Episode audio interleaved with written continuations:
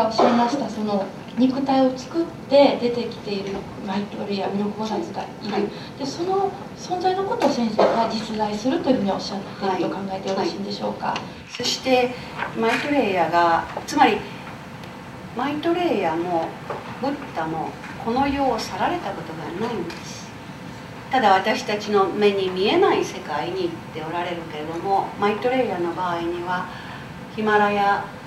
高所の 6,000m のところにマイトレイヤの、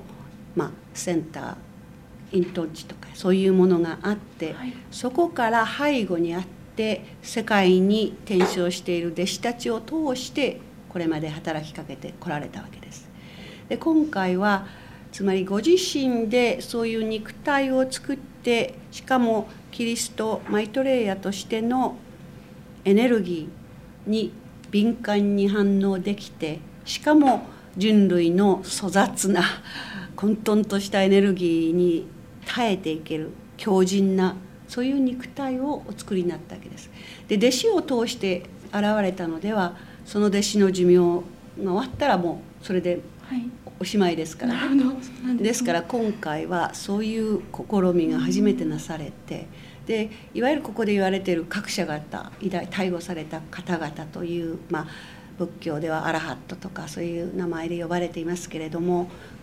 その方々もやはり完全に物質界のそういうものをコントロールされた逮捕された方々ですからやはりご自身の肉体を作って出てこられるということもよくあることですけれども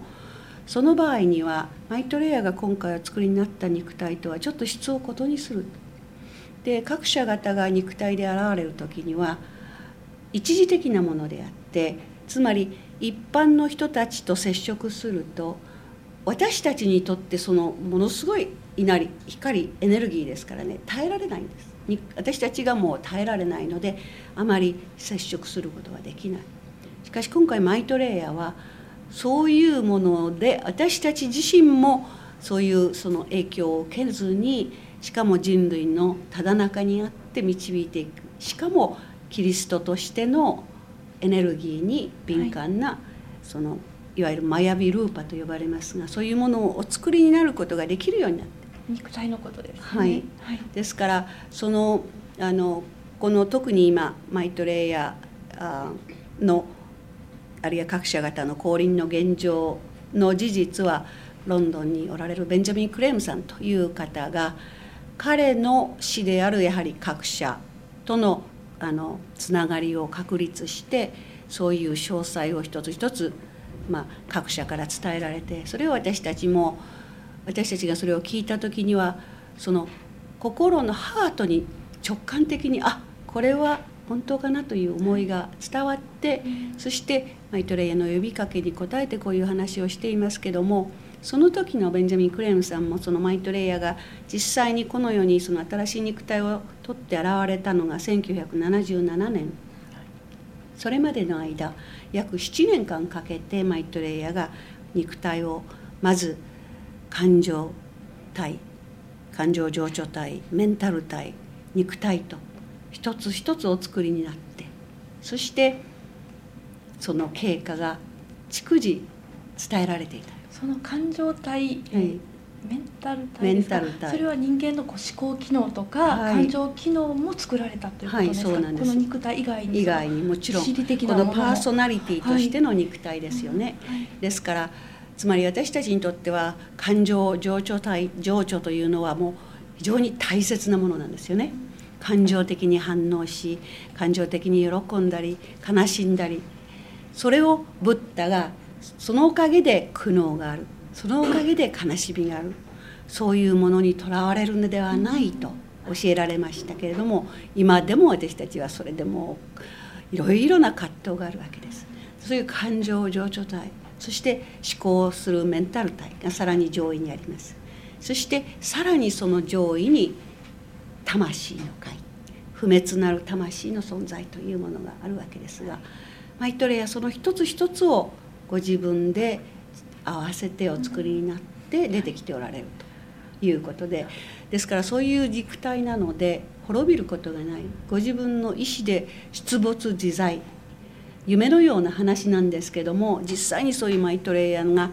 直に現れてそして世界の指導者たちにいろいろ教えを説いたりということも実際に世界各地で行われています。ただまだ背後にあってそういう存在を知ってそれぞれの分野でもちろんマイトレイヤーの教えに沿って仕事をしている人たちがたくさんいますけれどもマイトレイヤーこの何十年もの間つまり人類の自由意志を犯すことなしに現れるということが非常に大切なことなんです。私たちはそのしょっちゅうお互いの自由意志を犯しています。しかしマイトレイヤーや各社方にとっては人間の自由意志というのは非常に聖なるものであって犯してはならないことなんです、ですから自由意志を犯すことなく人類の正体を受けてそして人類の前に公に現れるその準備をくださっておられたわけなんです。ですからその準備をする道を整えるためのまあ仕事を私たちが行ってきました。ベンジャミン・クレームさんも現代のバプテスマのヨハネと言われるぐらいにそのマイトレイヤの出現の準備をするための預言者と言われている、はい、もちろんそのいつの時代にも偉大なる教師が現れる前には必ずその予言をするあるいはその道を整える預言者がいました。で私たちに一番馴染みの深いのはイエス・キリストの現れる前にキリストの現れるメシアの到来に対して人々の心を準備させようと思って現れたバプテスマのヨハネですね結局誰も彼の声に耳を傾けることなく彼自身惨殺されましたけれども今回の預言者ベンジャミン・クレームお一人じゃなくて世界中にこういうその直感的に反応した方々が全世界3,000人から4,000人います。でそういう方たちがそれぞれの場でこのマイトレイヤの道を整える仕事をしています。で先ほどブッダがこの時代にはご自分が現れるその次に現れる今は彼の弟子たちは500人数500人。しかし弥勒菩薩次の未来仏が現れる時には無数千万の弟子を引き連れるだろうと言われました。でこれはやはりにアグディヨガという教えがありますがアグディヨガの教えの中でもマイトレイヤご自身があの伝えられた教えで私はある時代には10人の真実なる者がいれば救える時代があった。その後1万人のそういう弟子たちがいても救えない時代が来た。私は10億の人間を招集すると言われました。でクレムさんがこの45年前に各社にマイトレイヤーはそのご自分の10億の人間を招集しましたかと聞かれたそうですマイトレイヤーはすでに15億の人間を招集したつまり意識的にではなくて心の中でマイトレイヤーの教えその呼びかけがあった時には反応できる人たちがもうすでに世界に15億以上いるということなんです。ですからそれだけのその準備を今整えて公に現れて次のアクエリアスの時代2,000年間以上2,000数百年人類の中心にあって